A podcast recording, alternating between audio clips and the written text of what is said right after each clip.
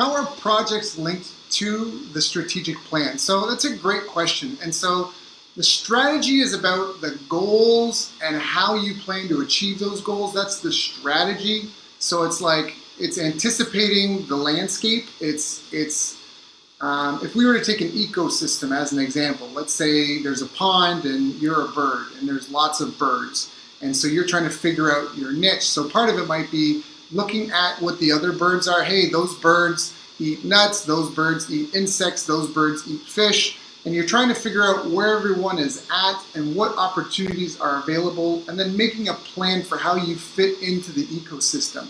Whereas project management is taking one goal and breaking it down into costs and schedules and human resources and timelines and critical success path. And it's the project management is really about managing the details and getting into the nitty gritty, the nuts and bolts about how a goal will be accomplished.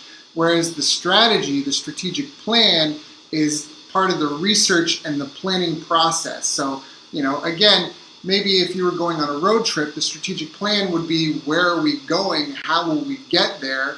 You know, how often do we want to try to rest? But then the project management is actually managing the execution of that. You know, how much gas do we have? Oh, our gas tank's leaking. We didn't anticipate that. Oh, the driver got sleepy before schedule. What do we do now? That's kind of the difference between strategic plan and project management.